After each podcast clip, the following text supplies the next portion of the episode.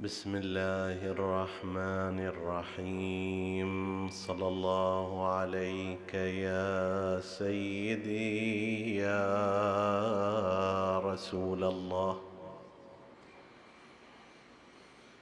صلى الله عليك وعلى ابن عمك أمير المؤمنين وإمام المتقين. وعلى أهل بيتك الطاهرين. صلى الله عليك يا سيدي ويا مولاي. يا أبا عبد الله الحسين. ما خاب من تمسك بكم وأمن من لجأ إليكم. يا ليتنا كنا معكم فنفوز فوزا عظيما. من كلام سيدنا ومولانا أمير المؤمنين علي سلام الله عليه أنه قال انظروا أهل بيت نبيكم. انظروا أهل بيت نبيك أهل بيت نبيكم. فإن نهضوا فانهضوا وإن لبدوا فالبدوا ولا تتقدموا عليهم فتضلوا ولا تتأخروا عنهم فتهلكوا فإنهم لن يخرجوكم من هدى ولن يدخلوكم في ضلال. صدق سيدنا ومولانا أمير المؤمنين. سلام الله عليه. عطروا مجالسكم بذكر محمد وآل محمد.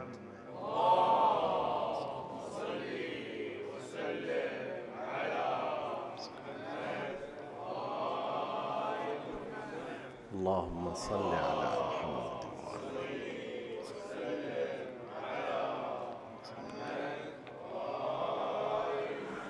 اللهم صل على محمد.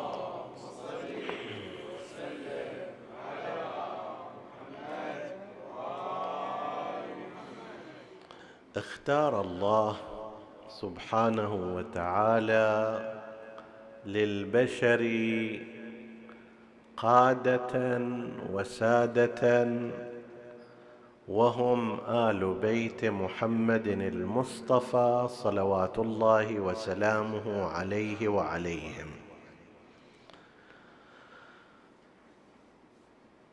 في هذا المقطع من كلام أمير المؤمنين عليه السلام يخاطب الناس انظروا أهل بيت نبيكم. تطلعوا إليهم انظروا إلى خطواتهم حين ينهضون انهضوا معهم وحين يسكتون اسكتوا معهم. ليش؟ لأنهم لن يخرجوكم من هدى ولن يدخلوكم في ضلال. وخلي خطواتكم على خطواتهم لا تتقدموا عليهم في شيء فإن التقدم عليهم ضلال ولا تتأخروا عنهم. في توجيهاتهم فإن التأخر عن فإن التأخر عن متابعتهم هو الهلاك. هذا الأمر ليس مجرد نظرية وإنما للأسف طبقت الأمة تجربة التأخر عن أهل البيت عليهم السلام فحصدت ما حصدت. لقد قالت فاطمة الزهراء سلام الله عليها بعد وفاة رسول الله صلى الله عليه وآله وتأخر الناس عن بيعة أمير المؤمنين عليه السلام اما وربك لقد لقحت فنظره ريثما تنتج. الناقة تلقحت الآن. بعدين انتظروا شنو راح تحصلوا من وراء الفتنة هذه الانحراف تأخير الإمام أمير المؤمنين عن منصبه التأخر عن اتباعه. فنظرة انتظروا شوية ريثما تنتج ثم احتلبوا طلاع القعب دما عبيطا. بدل ما الناقة عندما تلقح وتصبح حاملا أخلافها وضروعها تمتلئ باللبن الصافي اللذيذ. لا أنتم راح تنتجوا دماء راح تنتجوا فتن. ثم احتلبوا طلاع القعب ملء القعب ملء الدلو ولكن شنو؟ مو لبن مو حليب وإنما دما عبيطا وذعافا ممقرا مبيدا سموم مبيدة فتاكة. بعدين تتاسف وما يفيدكم. هذا إحنا شفناه في التاريخ رأي العين من جهتين من جهة تولي الأمويين للخلافة ومن جهة ثورات الثورات اللي صارت ضد الأمويين على غير نهج أهل البيت لم تكن أحسن حالا منهم مثل ثورة نهضة عبد الله بن الزبير ثار ضد الأمويين حارب الأمويين قاوم الأمويين ولكن لما كان على غير هدى منهج أهل البيت بل كان مضادا لهم فقد وقع في أخطاء كأخطائهم ومستنقعات أسوأ من مستنقعاتهم. مما يتبين في ذلك أنه سواء هالطرف الأموي اللي هو الحاكم أو ذاك الطرف المعارض الزبيري ما دام على غير المنهج الذي يتحدث عنه أمير المؤمنين عليه السلام انظروا أهل بيت نبيكم ما دام على غير هذا المنهج ستكون نفس النتائج. خلينا نشوف ما الذي حصل. طبعا هذه النهضة هذه الثورة هذه الحركة الزبيرية جدا مهمة دراستها والتطلع عليها. ليش؟ لأن فيها برهان واضح وبين وجلي على خطأ. النظرية السياسية التي يتبناها أتباع مدرسة الخلفاء. من الحاكم؟ من الوالي؟ من أمير المؤمنين حسب التعبير؟ بالنسبة إلى مدرسة الإمامية وأتباع آل محمد لذكرهم صلوا عليهم.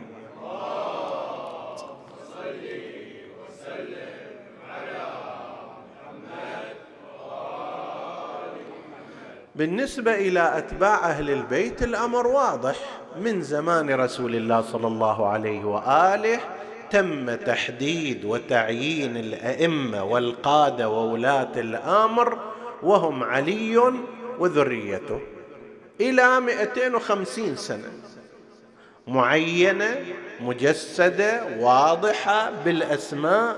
الإمام لازم يكون معصوم لازم يكون أعلم الموجودين لازم يكون في هذه الصفات أكمل الموجودين اخلاقا من الناحية العملية والعلمية وأن يكون منصوصا عليه وأن يكون معصوما عن كل ذنب ونقص. واضح القضية.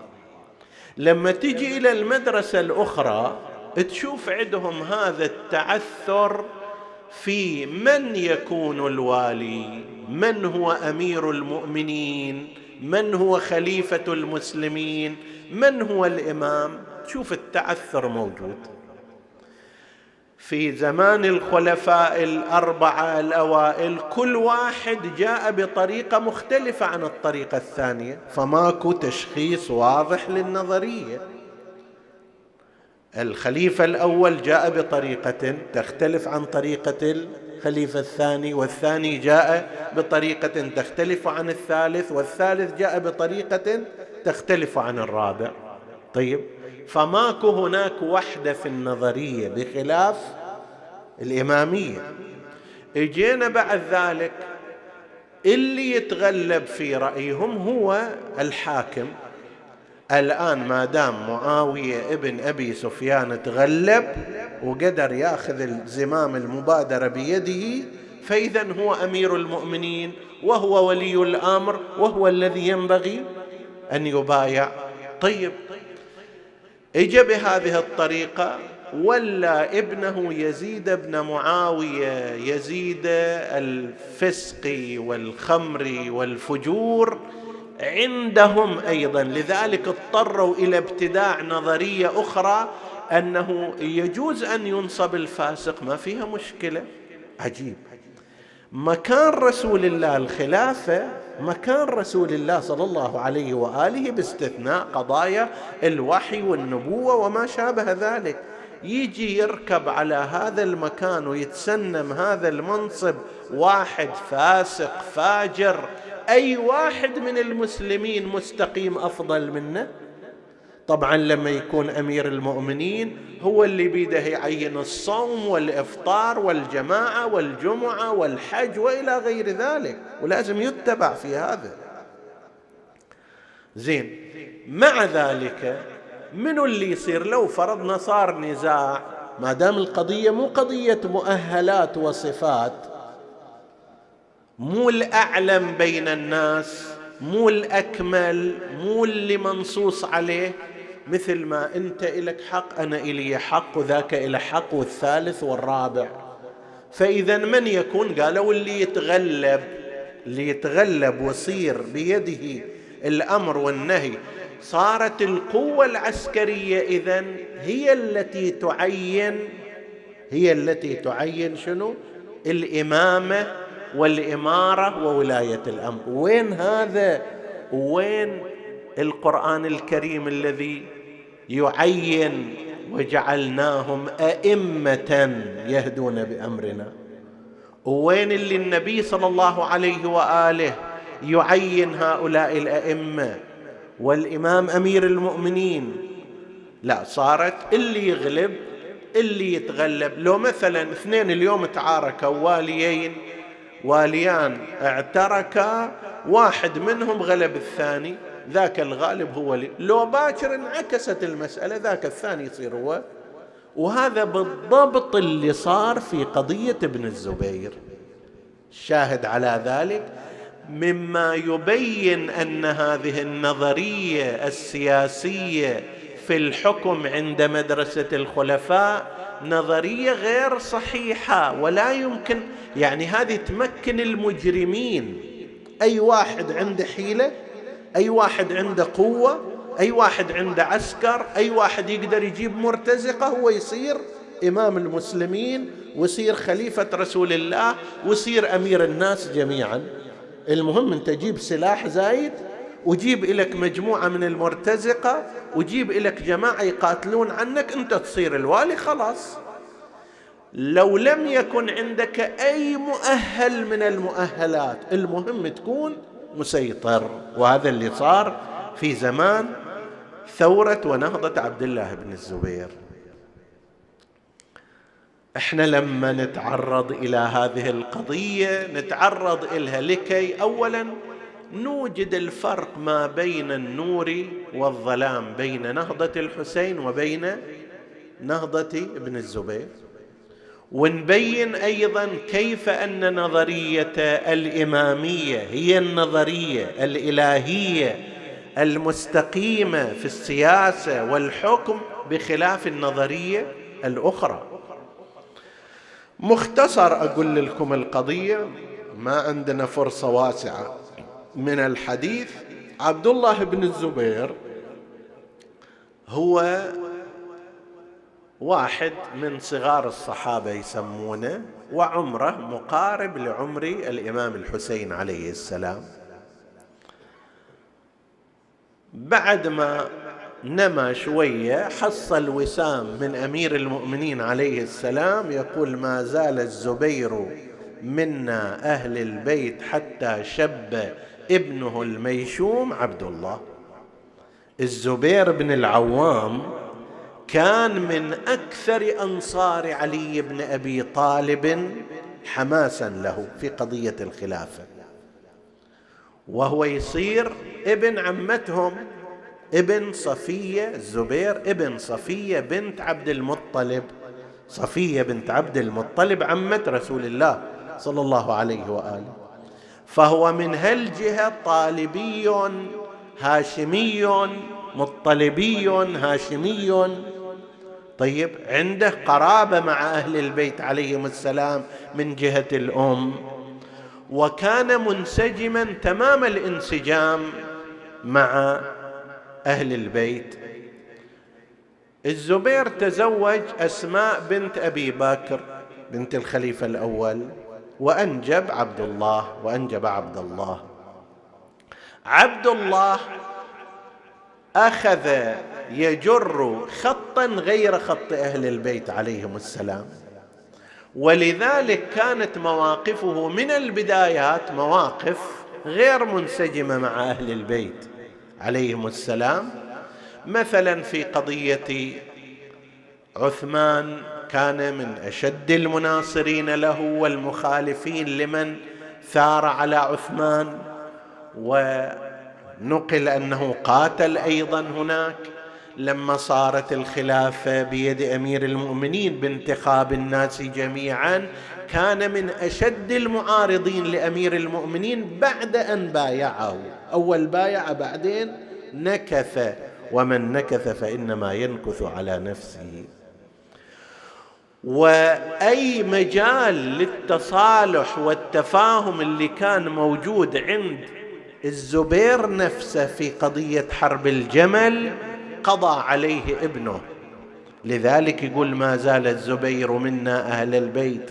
الإمام علي يقول ما زال الزبير منا حتى شب ابنه الميشوم كما نسب إلى الإمام عليه السلام. حتى قيل إن الزبير بعدما ذكره أمير المؤمنين عليه السلام بمواقفه مع رسول الله. قال له تذكر أنه في فلان يوم كنا واقفين كنت أنت واقف مع الزبير مع النبي فأنا جيت من طريق فتبسمت وتبسم لي رسول الله فانت قلت للنبي لا يدع علي زهوه. لا يدع علي زهوة.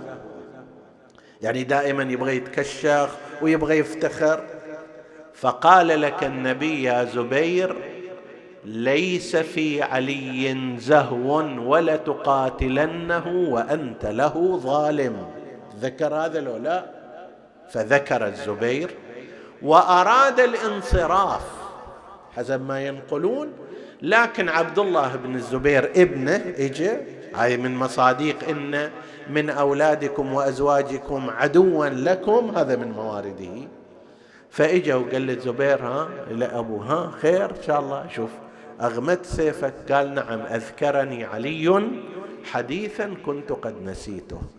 قال أذكرك علي حديثا أو أنك جبنت من سيوف بني عبد المطلب. خايف جبان. ما عندك جرأة ولا شجاعة. هذا اللي مخوفك. فاستنهض فيه هذه الغيرة طيب وقطع عليه طريق التراجع وانتهى به الأمر إلى أن قتل.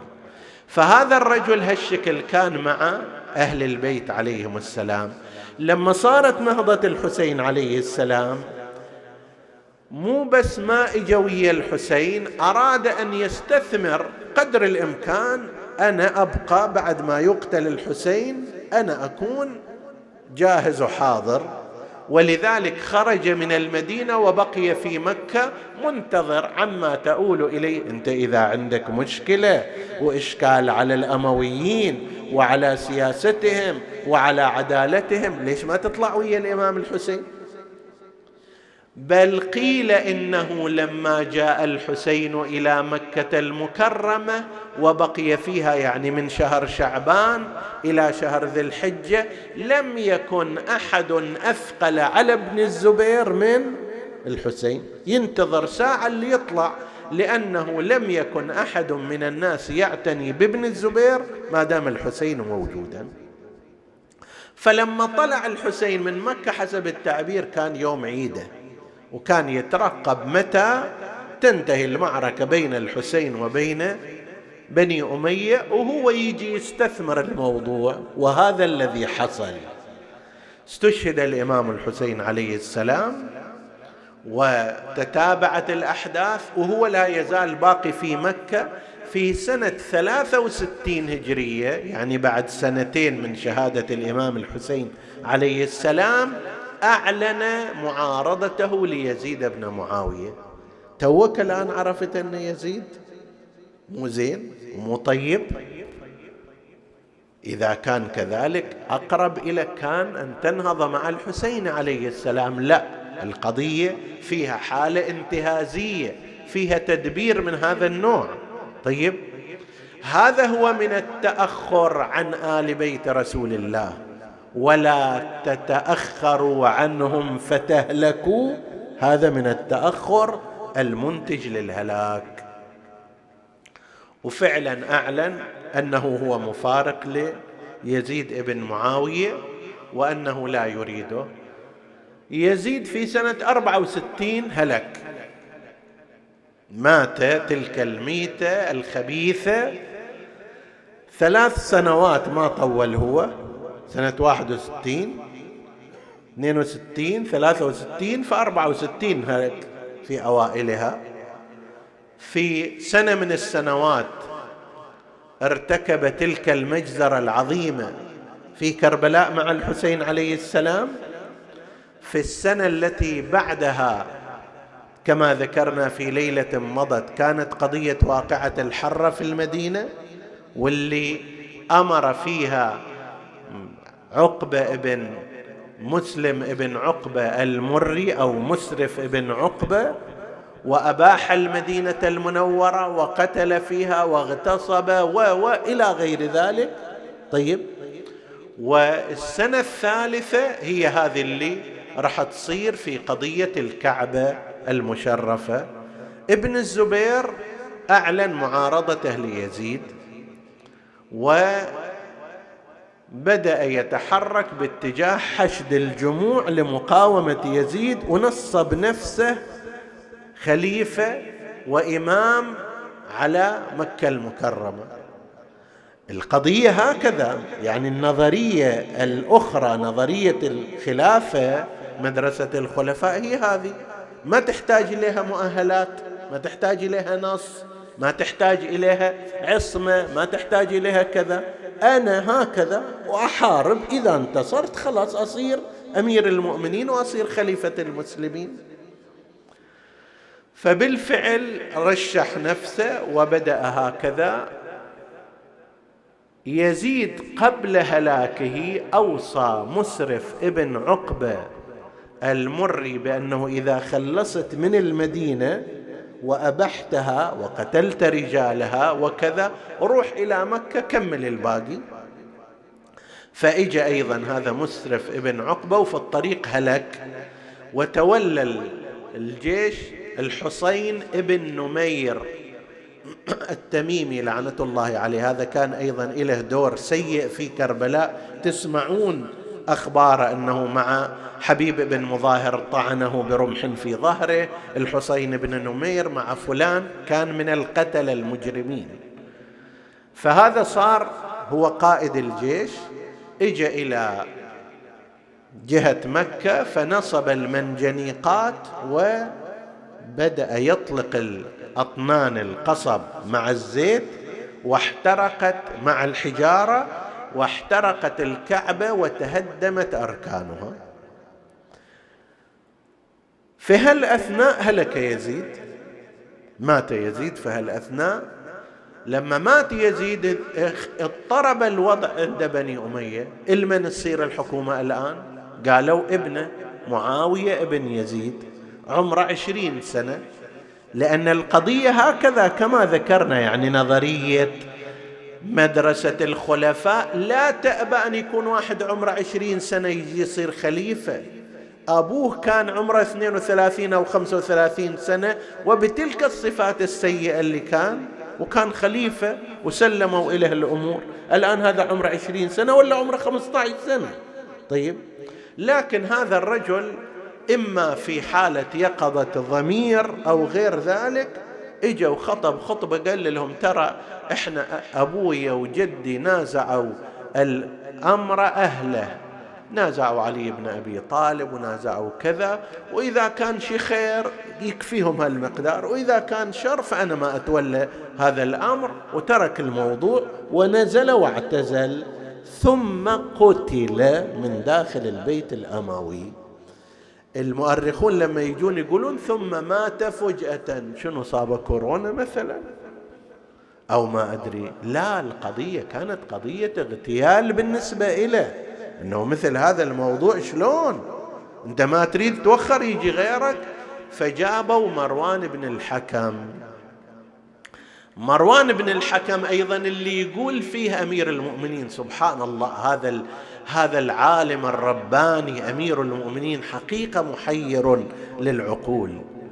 لما يتكلم في سنة 35 و 36 هجرية يعني قبل 30 سنة يتكلم عن مروان بن الحكم ويذمه يقول أما إن له إمرة كلعقة الكلب أنفا قبل ثلاثين سنة وأكثر من ذلك يقول هذا راح يصير أمير راح يصير خليفة ولكن شلون يلحس الكلب أنفه؟ والتشبيه جدا بليغ. هذا أيضا راح تصير إلى خلافة قصيرة بهالمقدار. وبالفعل هي حوالي ستة أشهر فقط. ستة أشهر ومات ميتة سيئة لأنه هو أيضا ما كان يليق به إلا هذه الميتة. كأن خالد ابن يزيد أحد أبناء يزيد كان يطمح إلى الخلافة بعد أبيه أيضا. فهذا عيره بكلام ما نقدر نقوله على المنبر لقباحته وشناعته لأنه هو تزوج أمه فكان يذكر بأن أمك كذا وكذا فيها. زين. وعلى على الملأ يعني. على الملأ يكشف أمورا معيبة جدا عن زوج حتى يحطمه. يقول له إنه أنت أمك بهذا الشكل. فلما كلم خالد ابن يزيد أمه أنه هذا يتكلم وياي في الملأ والعلن هالشكل عن أوضاعش الخاصة. طيب أشياء فظيعة ما تتحمل. فبيتت له هذه المرأة أيضا خلته نايم خلت إله خلت وسادة على خشمة وقعدت عليه الظاهرة كانت ما شاء الله يعني وزينة فما قام من تلك اختنق بذلك. زين ومات. ستة أشهر لم يتولى أكثر. إجا وراه عبد الملك ابن مروان. هذا عبد الملك جد في مقاومة ابن الزبير. عبد الله عبد الله بن الزبير لما مات يزيد بعد ما في أحد عارضه في مكة الوالي ماله انسحب. فبدأ يسيطر سيطر على مكة ود إلى المدينة والي من عنده. ذولا بعدهم ما ما وتعوا من صدمة موت يزيد. وبنو أمية للآن ما لملموا حالهم. طيب. فبدأ عبد الله بن الزبير يرسل هنا وهناك وكل واحد كل منطقة يدز إليها باعتباره هو الخليفة. وفي هذه الفترة بين أنه فعلا هو كالنهج الأموي تماما. من بخل شديد جدا ومن عداء وحقد عجيب. افترض مثلا أنت تعيب على بني أمية ظلمهم. أول من توجه إلى ظلم أهل البيت عليهم السلام. هذا عبد الله بن الزبير.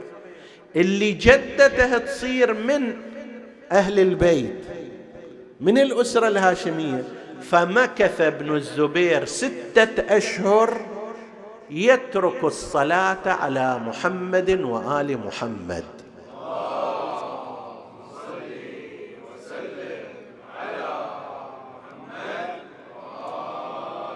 ترك الصلاة على النبي في خطبته.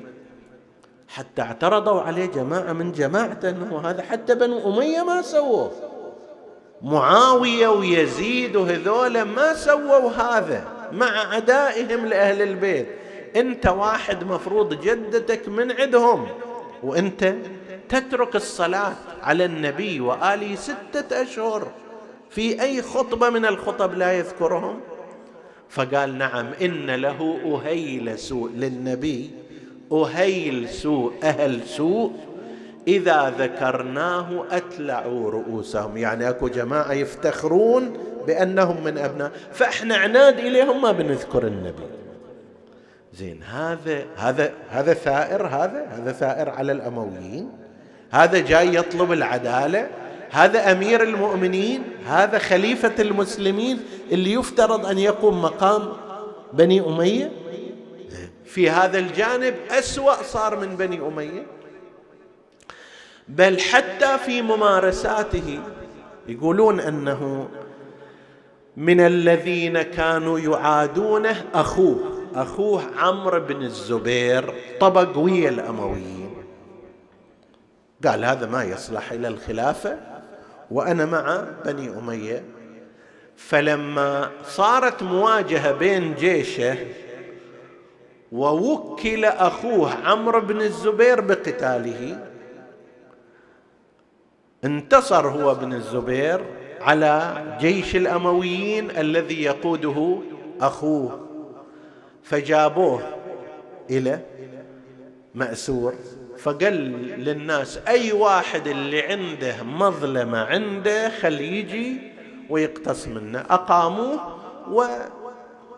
وتولوه هذا يضربه وذاك يصفعه وهذا كذا. أدموه. زين. حتى لو كان هذا ظالم وهو بلا شك ظالم بس هذا يرتبط بأمر عدالة. لازم تقيمه في محكمة شرعية صحيحة. مو أي واحد اجى ادعى انه هذا ظلمني يشيل له خشبة ويضربه على رأسه.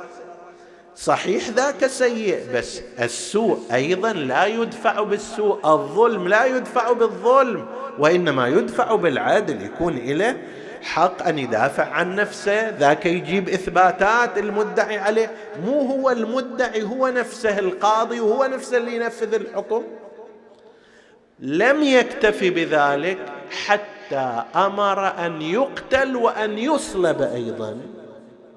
زين هذا أنت تفتتح عهدك بمثل هذه التجاوزات. كيف يعني؟ لا أنت تصلي على رسول الله صلى الله عليه وآله. أهل البيت اللي تأخروا عن مبايعته مثل محمد بن الحنفية وجمع من بني هاشم ما كانوا يحبون مبايعته لمواقفه السابقة ولأنهم يعرفونه وهذا مو مؤهل. طيب فحفر لهم خندقا وأضرم فيه النار وهددهم بالإحراق. إذا ما تبايعوني احرقكم بالنار. شلون خلافة؟ شلون ثورة تغييرية هذه؟ شلون نهضة هذه من أجل إحقاق الحق؟ تعالوا شوف كلام أمير كلام الإمام الحسين عليه السلام وفعله. انظر إلى ذلك. إنما خرجت لطلب الإصلاح في أمة جدي. أريد أن آمر بالمعروف وأنهى عن المنكر.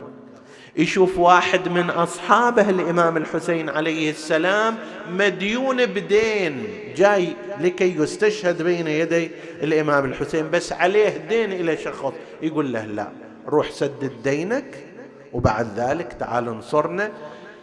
قال له خب أنا أوصي؟ قال له لا هذه مجموعة من الحلل والأموال روح وسوي هذا. التزام شرعي دقيق التزام بالقيم كامل وهكذا الحال بالنسبة إلى أمير المؤمنين عليه السلام. اللي يقول إلى أهل البصرة أن يا أهل البصرة لقد دخلت إلى بلدتكم هذه بأسمالي وراحلتي. منتصر الآن. فإن خرجت بغير ذلك فأنا خائن لله. إذا طلعت منها من هالبصره بمال بذهب بعقار بركاب بخيل بغير ذلك فأنا خائن لله. تحكيم دقيق للقيم والمبادئ. زين. ابن الزبير كان لا على خلاف هذا المنهج بالعكس راح وراء تلك الأمور. وصار خليفة وأخذ يجيش الجيوش هنا ويصطدم المختار صار ضده كما سيأتي في حديثنا حديث لنا عن المختار. وغير المختار بنو أمية أيضا استفادوا من أخطائه ومن عنجهيته ومن بخله ومن كونه لا يعرف كيف يدير الأمر بأبسط القضايا؟ يعني أنت الآن جاي لكي تتولى خلافة المسلمين فتمتنع من الصلاة على رسول الله؟ هذا حتى لو أنت ما مؤمن بالنبي ما لازم تسويها. أنت جاي إلى المدينة وإلى مكة حتى تحكمها. بنو هاشم وهم أسرة عريقة وهم تيار فكري في الأمة وهم ناس لهم محبة. تجي تجمعهم كلهم حتى ترميهم في خندق نار لأنهم لا يريدون البيعة لك كيف هذا يعني؟ فأبسط أوليات الإدارة الصحيحة دع عنك التقوى دع عنك الأخلاق دع عنك الالتزام الإيماني ما كان موجود. ولذلك فعلا سقط بسرعة من 63 اللي هو أعلن نفسه إلى 73 اللي هي سنة وفاته عشر سنوات كلها كانت مضطربة كلها كانت مشاكل وهي إذا سوت شيء مفيد واحد برهنت على أن نظرية الخلافة عند مدرسة الخلفاء نظرية باطلة لأن إلى الآن إلى الآن كتاب مدرسة الخلفاء الفريق الآخر متحيرون أنه منو أمير المؤمنين ذاك الوقت؟ منو الخليفة الشرعي؟ منو الإمام اللي كان لازم يتبع؟ بعضهم يقول هو ابن الزبير. ليش ابن الزبير؟ يقول لك لأنه سيطر على أكثر الأماكن. جماعة آخرون يقولون لا هو مروان بن الحكم باعتبار أن الخليفة السابق ولا واحد وهو ابنه معاوية يزيد ولا معاوية ومعاوية اعتزل فبنو أمية اللي هم مربوطة بهم الخلافة رشحوا هذا فاذا هو هذا الخليفة. فأنت أي أي أي واحد راح يكون إمامك من لو كنت في ذلك الوقت من سيكون إمامك؟ من سيكون إمامك؟ مروان بن الحكم. هذا مشاكله معروفة. عبد الله بن الزبير كذلك. النظرية الصحيحة التي ينبغي أن يلاحظها الإنسان وهي كما قال أمير المؤمنين عليه السلام انظروا أهل بيت نبيكم فإنهم لن يخرجوكم من هدى ولن يدخلوكم في ضلال. فإن نهضوا فانهضوا وإن لبدوا فالبدوا. لا تقدموهم فتضلوا لا تسبقوهم فتضلوا ولا تتأخروا عنهم فتهلكوا. كان حريا بالأمة أن تتبع منهاج أهل البيت عليهم السلام. لكن للأسف الشديد هذه الأمة عندما خذلت أبا عبد الله الحسين سلام الله عليه وأسلمته إلى مقاديره كانت تلك النتيجة أن يرجع ركب سبايا آل البيت إلى المدينة من غير رجال بعد سفر طويل تنادي المنادية فيهن مدينة جدنا لا تقبلينا رجع الإمام السجاد عليه السلام إلى مدينة رسول الله ومعه ركب السبايا والأسارى. لما وصلوا إلى المدينة رفعت أم كلثوم أخت زينب العقيلة صوتها بالنداء مدينة جدنا لا تقبلينا. ليش لا تقبلينا؟ فبالحسرات والأحزان جينا. خرجنا منك بالاهلين جمعا يانا الحسين وأبو الفضل العباس وسائر بني هاشم. خرجنا منك بالاهلين جمعا رجعنا لا رجال ولا بنينا وأما زينب عليها السلام فإنها هرعت إلى قبر رسول الله أخذت بعضادة باب المسجد نادت يا جدة يا جداه يا رسول الله إني ناعية إليك أخي الحسين.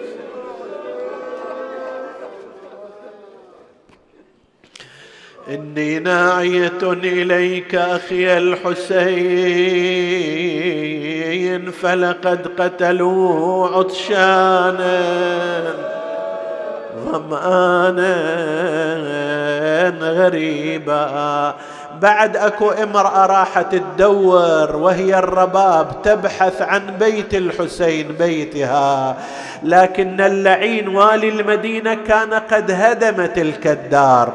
من جملة الدور اللي هدمها هدم دار الرباب بنت امرأ القيس زوجة الحسين عليه السلام. لذلك أنتم تسمعون أن الرباب جلست ولم تستظل تحت ظل سقف إلى أن ماتت سلام الله عليها. جاءت إلى منزلها ذلك المهدوم كأني بها. تذكرت أيام الحسين أنا جيت المدينة وهاج حزني ومفرقي شاب. من عاينة ظلمة وخلي ديار الأحباب. وحياة راسك يا ضياء العينين يا حسين. من يوم عاشر بالمحرم يا ضياء ما غمضت عيني ولا بطلت لونين. كل ساعة تتمثل بعيني يا ابن الأمجاد ومرت علي أيام يا كعبة الوفا. بضلالك الضافي عزيزة يا ابن الأمجاد والسام نحلة ولم ولن وضاع راسي على وساد ألا لا تزين الدار إلا بأهلها. على الدار من بعد الحسين سلام. نسألك اللهم وندعوك باسمك العظيم الأعظم الأعز الأجل الأكرم. يا الله اغفر لنا ذنوبنا كفر عنا سيئاتنا آمنا في أوطاننا. لا تسلط علينا من لا يخافك ولا يرحمنا. ولا تفرق بيننا وبين محمد وآله طرفة عين. احفظ اللهم إخواني الحاضرين والسامعين فردا فردا واقض حوائجهم. اشف اللهم مرضاهم وتقبل اللهم عمل المؤسسين بأحسن القبول. إلى أرواح موتاهم وموتى السامعين. نهدي ثواب الفاتحة تسبقها الصلوات.